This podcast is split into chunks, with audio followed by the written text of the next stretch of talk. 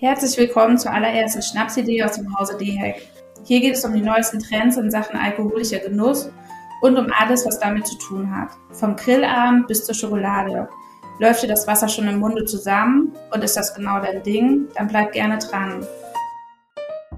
Herzlich willkommen im Genuss-Podcast Schnapsideen. Hochprozentige Inspirationen und kulinarische Rezepte Freihaus geliefert und frisch serviert von eurer Gastgeberin Barbara Deheck.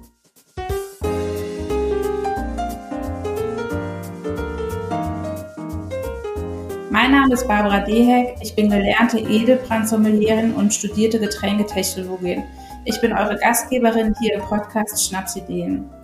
Deheck ist auch der Name unserer Destillerie und Likörmanufaktur mit Sitz in Gaudernheim im schönen Rheinhessen.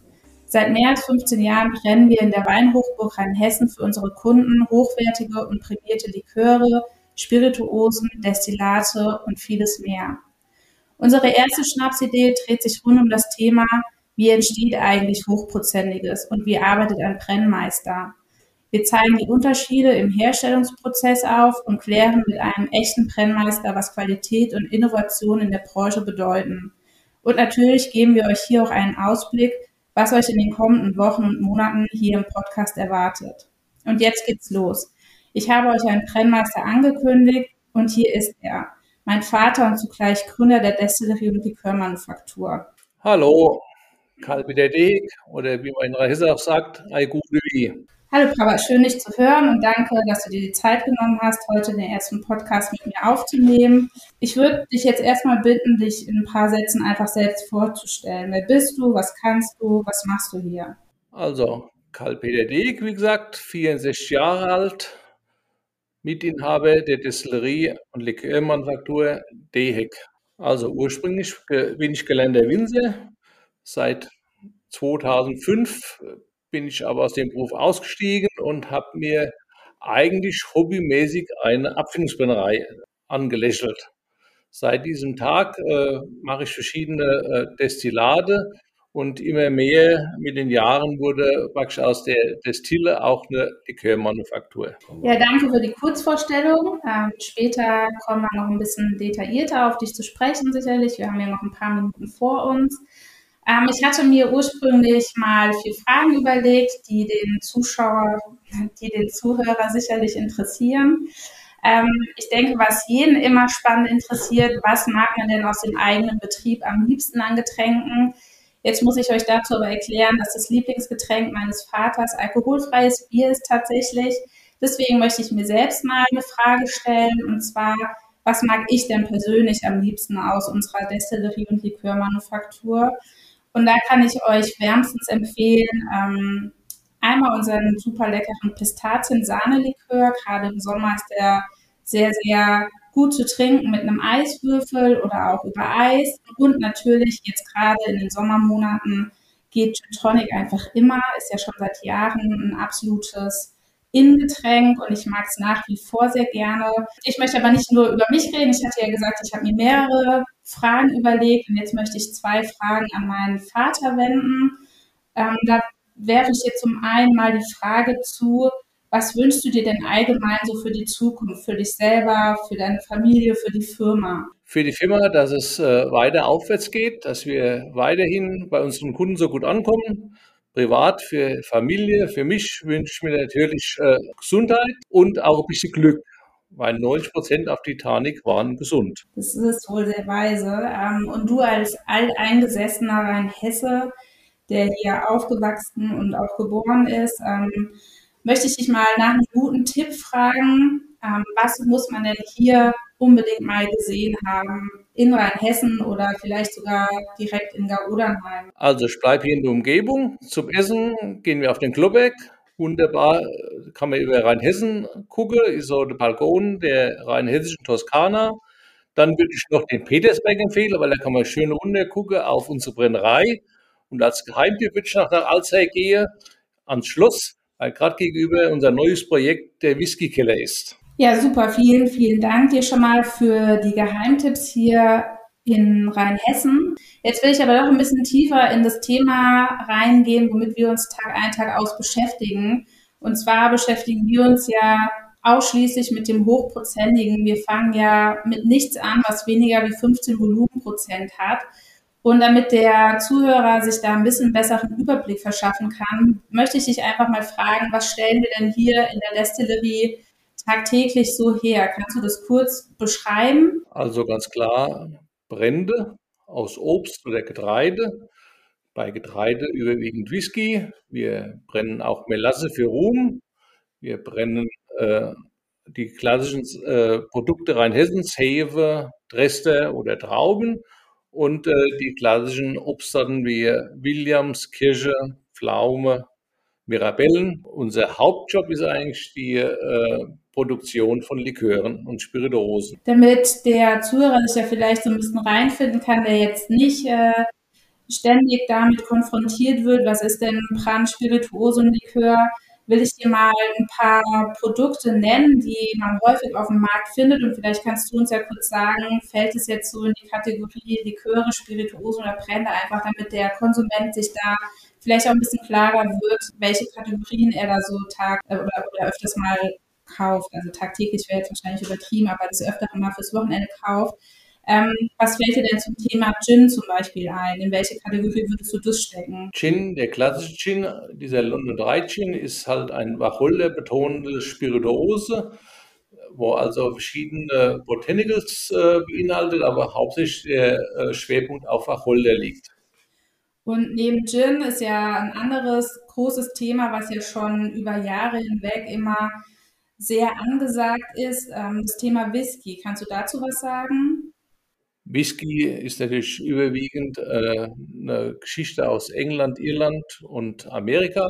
Wird aber immer öfters auch hier in Deutschland, Japan oder in alle Länder der Welt eigentlich produziert. Ist also ein äh, ganz einfach, eigentlich sehr grob gesagt, ein äh, Produkt, was bei uns ursprünglich äh, kann auch sein kann. Natürlich hier haben wir dann verschiedene äh, Malzarten, die geraucht oder nicht, auch nicht geraucht und äh, aus verschiedenen Malzarten halt äh, äh in einer überwiegend Brauerei hergestellt wird.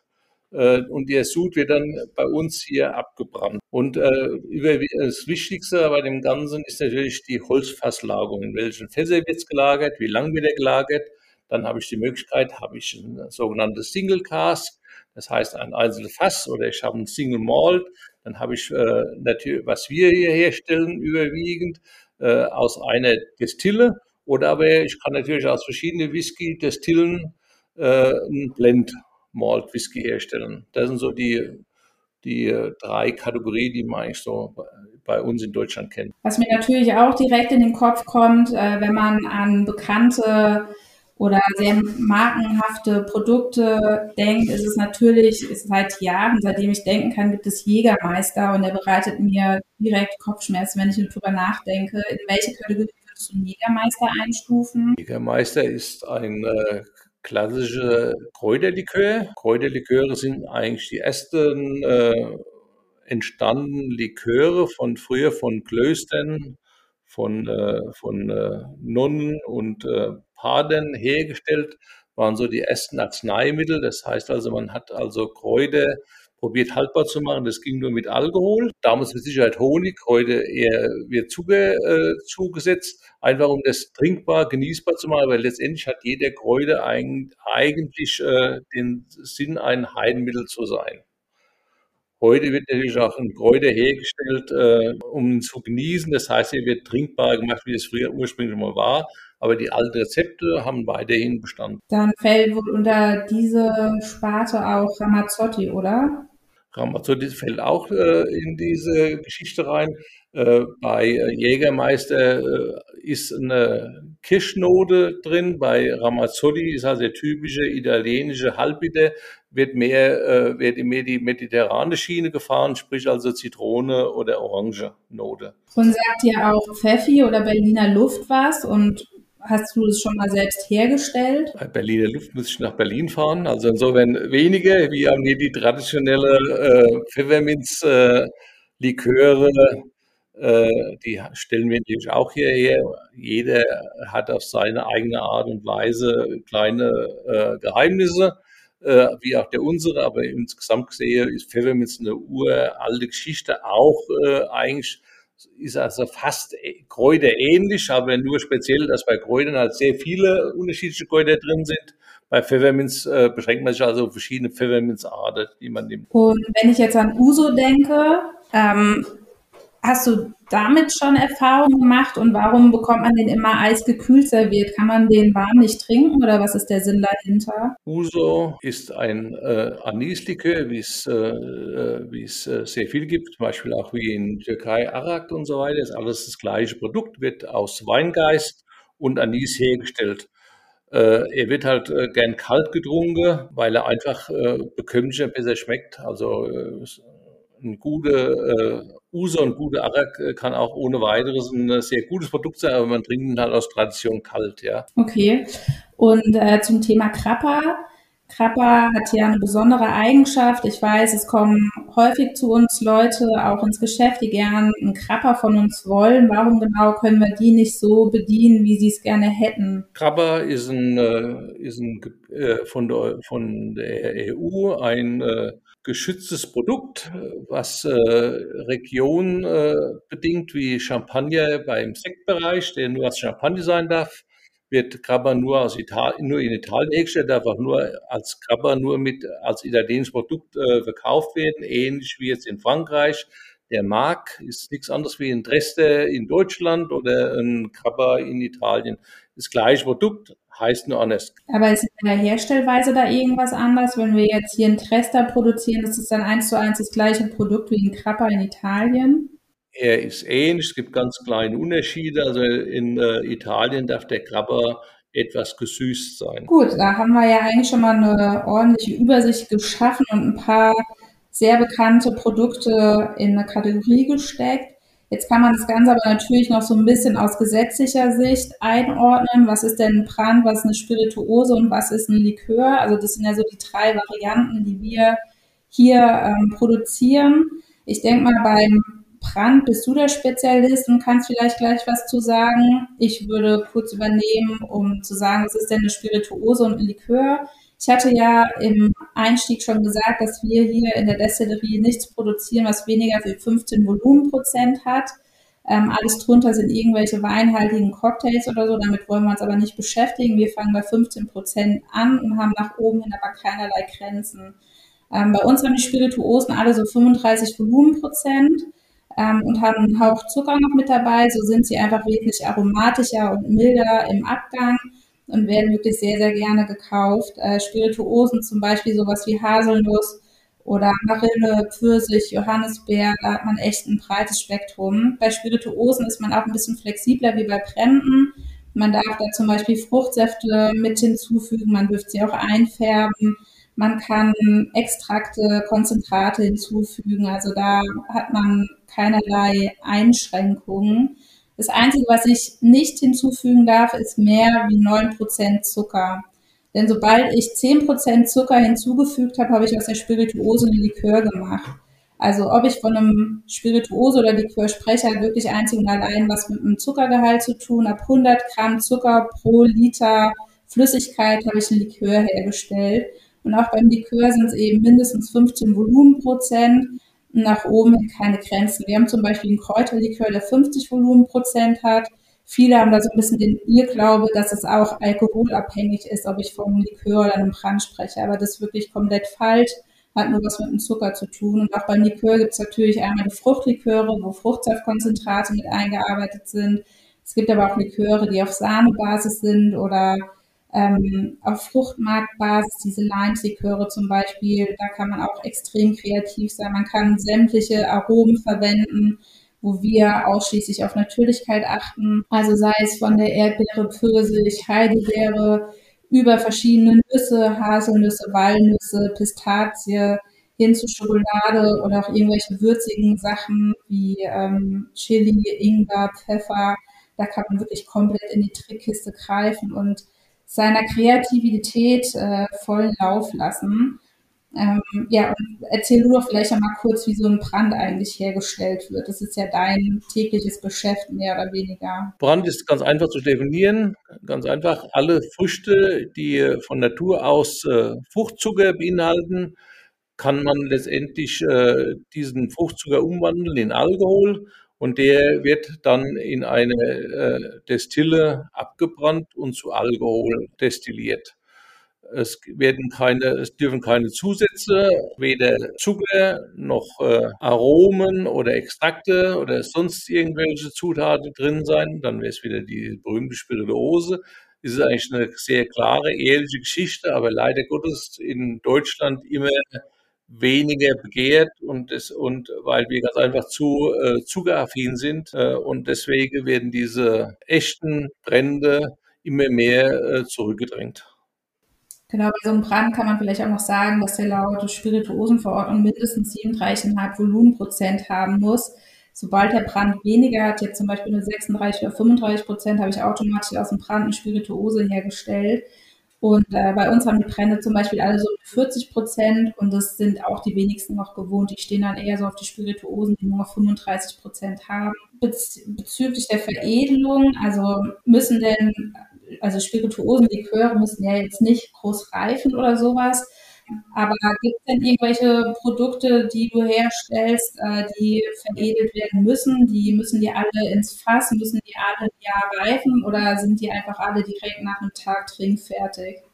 Nee, die werden natürlich, also die Fruchtbrände, wo man die Frucht äh, in den Vordergrund stellt, werden in Edelstahl, Glas oder Tonbehälter äh, im äh, dunkle, kühle Raum abgelagert, sagen wir zwischen einem halben Jahr und einem Jahr, auch länger. Dann werden sie mit einem speziellen Wasser äh, zurückverdünnt auf die Trinkstärke und dann sind sie fertig. Ja. Und ab dem Moment wird noch eine, werden sie noch abgefüllt und kriegen noch eine Flasche, eine Reife, aber dann werden sie nicht mehr, nicht mehr äh, verändern. Die Qualität ist eigentlich erst als Rohprodukt in dem, wie gesagt, sogenannten äh, Lagerreife. Und kannst du pauschal sagen, warum man immer sagt, dass man einen dicken Kopf hat, wenn man Alkohol getrunken hat? Hat das auch was mit der Herstellweise zu tun oder hat man einfach automatisch von Alkohol dicken Kopf? Nee, meistens die Menge. Ansonsten, ja klar, äh, man kann äh, natürlich Brände herstellen. Ein Brand äh, hat äh, immer einen Vorlauf einen Mittellauf und einen Nachlauf. Je reiner, je besser man das abbrennt, sprich den, äh, den, nur den Mittellauf nimmt, umso weniger hat man auch äh, irgendwelche Nachwirkungen zu befürchten. Aber wenn man ein relativ äh, schlechtes Produkt halt nimmt, wo ein Nachlauf, Vorlauf wird nie drin sein, sondern nur Nachlauf, dann kann es schon mal sein, dass da Inhaltsstoffe drin sind, die auch ein bisschen Kopfweh machen. Aber im Prinzip dürfte es eigentlich wirklich an der Menge liegen. Was passiert denn, also was ist denn mit dem Vorlauf? Ich habe da auch schon mal Geschichten gehört, die ich selbst auch immer ganz gerne erzähle. Ähm, was passiert denn, wenn ich den Vorlauf trinken würde? Merke ich denn, dass ich Vorlauf im Glas habe oder ja, läuft es einfach nur dumm, wenn ich das aus Versehen trinke? Also wenn es ein reiner Vorlauf ist, dann hat man noch so 24 Stunden Zeit, um äh, alles noch abzuwickeln, was man in seinem Leben abwickeln wollte, weil dann ist das Leben nach 24 Stunden vorbei wenn man nicht äh, massiv äh, eingreift. Also wie gesagt, Methylalkohol ist absolut tödlich, äh, kann man also unmöglich ins, nehmen. Wenn kleine Menge in einem Mittellauf drin sind, dann ist es zwar blöd, aber nicht lebensgefährlich, weil das einzige Gegenmittel gegen diesen Methylalkohol ist Ethylalkohol, sprich der Alkohol, der im Mittellauf drin ist. Deswegen wird er neutralisiert.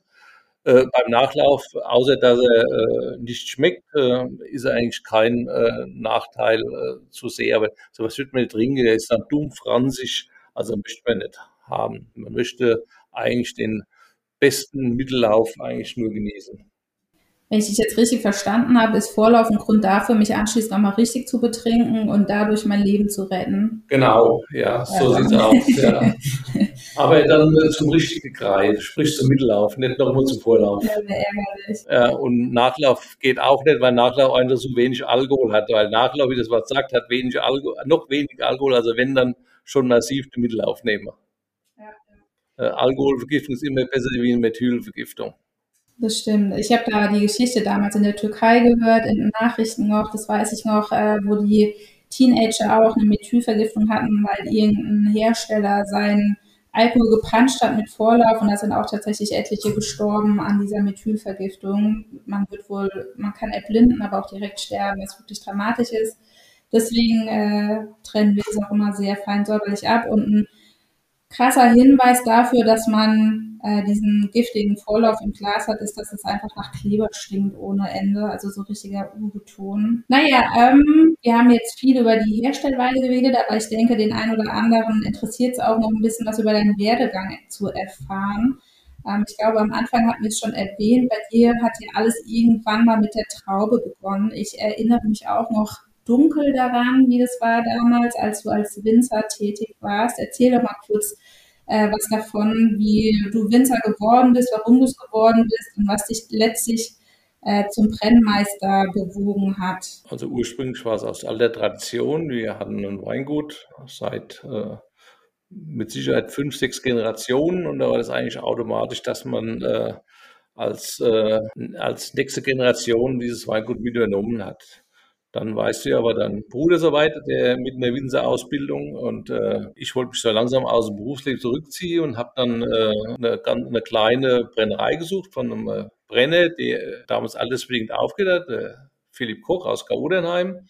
Äh, so bin ich dann zum Brenner gekommen, weil mir das immer eigentlich Spaß gemacht hat. Ich habe mir das am Schluss vom Berufsleben werde ich mir noch mal eine Brennerei gönnen. Das ist auch sehr gut gelungen bis zu dem Zeitpunkt, wo meine Tochter gemeint hat, dass sie Getränketechnologie studieren müssten. Dann wurde aus dem Hobby wurde dann wieder ein Zweit- oder ein Hauptberuf. Ja. Denkst du denn, dass äh, einfach jeder Brenner werden kann oder denkst du schon, dass man da so ein bisschen auch Talent haben muss oder ein Gespür für Geschmack oder Brenner, äh, also oder wir nennen es jetzt äh, diese ursprüngliche Abfindung, gehen wir zu weit ins Detail, aber du meinst wahrscheinlich diese Abfindungsbrennerei, wie wir sie am Anfang hatten, das äh, sind eigentlich äh, alle Autodidakte, die ursprünglich äh, das aus Hobby oder, oder weil sie Spaß dran hatten, gemacht haben, die also diese ursprünglichen Obstbrennen so weiter hergestellt haben. Ja, und äh, klar, Talent äh, schadet bei keinem Beruf aber überwiegend haben wir alle das gleiche, äh, das, äh, das, gleiche Produkt, sprich wir haben das Obst. Äh, da können wir entscheiden, wie gut, wie schlecht äh, wir das Ganze enden oder kaufen. Aber die Hardware, sprich die Brennerei, ist bei einer Abfüllungsbrennerei immer die gleiche. Das heißt, wir haben alle die gleichen Voraussetzungen. Manche haben Talent, andere eine mehr, die andere weniger. Aber nicht nur Talent, sondern letztendlich muss das Ganze auch verkauft werden. Es gibt Brennereien, die können ihre Flasche äh, für 5 Euro verkaufen, andere können sie für 50 Euro verkaufen. Das ist halt immer ein Unterschied. Bei 50 Euro gehe ich von aus, dass, äh, dass, eine, dass das ein voll anderes Produkt ist, wie das äh, für 5 Euro nicht, gerade für 10 Euro, sagen wir mal, ja. Das wird der Unterschied sein. Aber was denkst du jetzt ist der Grund dafür, dass es beim Aldi zum Beispiel einen Gin gibt für 5 oder 8 Euro und unserer jetzt, keine Ahnung, knapp 30 Euro kostet? Würdest du sagen, es hat einfach was mit Marketing zu tun oder würdest du schon denken, dass wir qualitativ hochwertiger sind wie so ein Industrieprodukt, was du für 8 Euro bekommst? Wie kommen die Preisunterschiede da zustande? Also äh, ganz klar sind es vollkommen andere Produkte. Äh, wenn ich einen äh, Gin aus dem Discounter nehme, muss ich jetzt erstmal, wie bei allen Gins, ob es jetzt unsere ist oder der bei, äh, beim Discounter, muss ich erstmal die Alkoholsteuer abziehen. Ja. Das heißt also, ein Großteil des Produktes, die Alkoholsteuer ist bei jedem gleich. Und dann habe ich äh, den äh, Alkohol, der auch relativ gleich ist. Und dann geht's los mit, habe ich natürliche äh, Botanicals, habe ich künstliche Botanicals, wie kann ich produzieren? Ja, äh, das sind schon große Unterschiede. Und du weißt ja, dass wir äh, teilweise äh, an die 40 Botanicals in solchen Gin haben. Das haben andere halt nicht. Ja. Also wird schon ein anderes Produkt sein, hoffe ich doch jedenfalls, dass man das schmeckt und, und merkt. Aber mit Sicherheit hat es natürlich auch was äh, ja, mit, den, mit der Firmengröße wahrscheinlich zu tun. Also ich denke mal, so ein 8-Euro-Produkt ist natürlich auch ein wahnsinniges Massenprodukt. Klar, das äh, schon ist ein Massenprodukt. Äh, die werden mit Sicherheit auch äh, wesentlich größere Menge herstellen wie, wie wir. äh, auch, auch gleichbleibende äh, Qualität. Wir machen sehr kleine Charge, probieren immer das zu verbessern. Das ist bei denen halt wie ein Rezeptbuch. Sie stellen das her, dann probieren natürlich dann äh, möglichst billig die, äh, die äh, Produkte noch einzukaufen, Flasche, Korken und so weiter, ist ja auch ein, Teil, wo man darauf achten muss. Und äh, dann brauchen die auch äh, für Marketing und so weiter, brauchen die auch äh, einen gewissen Betrag. Ja.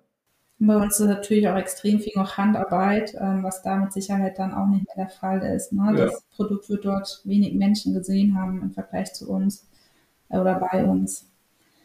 Ja, aber neben der Produktion, ähm, die wir zusammen machen, bist du auch derjenige, der ähm, ja, das Geschäft ins Leben gerufen hat.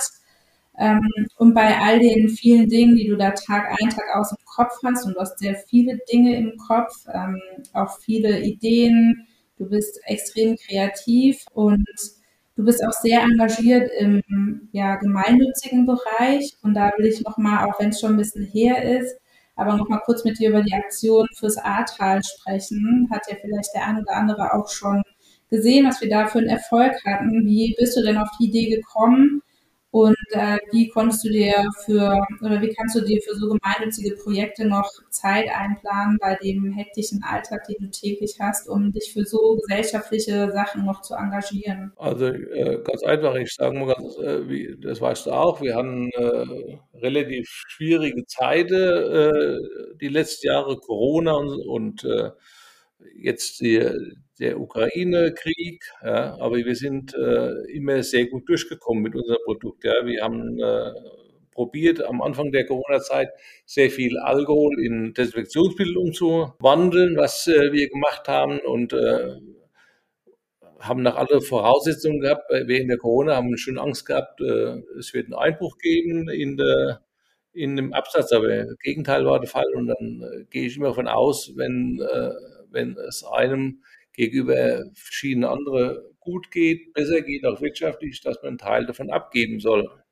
Und äh, so war das damals eigentlich ganz klar, wie in der A diese äh, schreckliche Flut äh, kam, wir das im Fernsehen gesehen haben. Dann war unser Betriebsleiter, war ja dort vor Ort, hat geholfen, hat, das, hat die Eindrücke mit hergebracht, war sehr schnell klar, dass wir da irgendwas machen. Ja, und so sind wir zu dieser Idee gekommen. Aber das war nicht die erste. Wir haben ja ständig irgendwelche äh, äh karitative äh, Aktionen äh, eingeschlagen. Vielen Dank schon mal für die ganzen Infos, die du uns jetzt auch gegeben hast. Ich persönlich kann noch mal sagen, dass ich, ähm, auch wenn du mich durchaus manchmal auf die Palme bringst und der Generationskonflikt auch bei uns hier und da mal ähm, seine Tücken aufweist, ähm, ich auch persönlich finde, dass du super kreativ und innovativ bist und ähm, auch total offen bist für die Schnapsideen, die ich teilweise aufbringe und ähm, mir da echt Spielraum lässt, um mich hier zu entfalten, denke ich, dass wir das hier ziemlich gut wuppen. Für all diejenigen, die die Aktion fürs Ahrtal jetzt nicht direkt mitbekommen haben oder uns bis dahin noch nicht kannten, ähm, wir haben da mit Hilfe von ganz vielen treuen Kunden erreicht, dass wir knapp 40.000 Euro eingenommen haben durch den Verkauf von Gin. Den haben wir ganz liebevoll Gin-voll genannt. Und da ging der Erlös, die Flasche hatte 15 Euro gekostet, ging der Erlös ähm, komplett nach Dernau an den Ortsbürgermeister Alfred Sebastian. Der hat uns dann auch nochmal eingeladen und uns vor Ort die ganze Katastrophe gezeigt und erklärt. Es war wirklich mehr als emotional.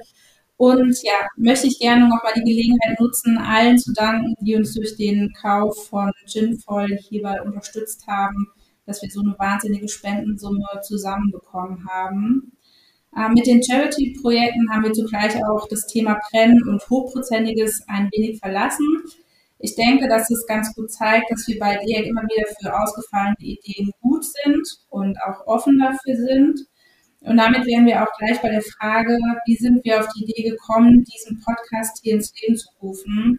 Ihr habt uns beiden jetzt lange zugehört und euch ist sicherlich auch aufgefallen, dass gerade die Neuentwicklung von Getränken eine gewisse Kreativität braucht. Darum sitzen wir regelmäßig hier im Team zusammen und überlegen, welche neue Kreation könnte man denn besonders gut schmecken, was ist der aktuelle Trend, was braucht der Kunde. Und im Zuge dieser Überlegung ist jemand auf die Idee gekommen, dass diese Gespräche eigentlich mal aufgenommen werden müssten. Ähm, und eigentlich könnte man daraus sogar einen Podcast machen. Das ist doch eine Schnapsidee, hat jemand gesagt. Ja, und es ist eine ausgefallene Idee. Das ist doch genau unser Ding. Und zack, schon war der Plan für den Podcast da und der Name Schnapsidee geboren. Somit sind wir auch am Ende der ersten Folge angekommen. Ähm, wir hoffen, dass es euch Spaß gemacht hat. Ähm, uns hat es auf jeden Fall Spaß gemacht und in den nächsten Ausgaben sprechen wir über Getränketrends für den Sommer. Es gibt ein Gin-Tasting für die Ohren. Wir widmen uns dem Thema Grillen und ja, auch der leckeren Schokolade. Noch mehr Ideen sind auch schon in der Überlegung. Wenn dir jetzt, lieber Karl-Peter, lieber Papa, nichts mehr auf der Seele brennt, dann bedanke ich mich ganz herzlich für die Teilnahme und die ersten spannenden Einblicke in unser Berufsleben. Herzlichen Dank, lieber Karl-Peter Deheck. Herzlichen Dank euch da draußen fürs Zuhören. Bis zum nächsten Mal, eure Barbara Deheck. Also, und von mir aus auch vielen Dank fürs Zuhören und Tschüss.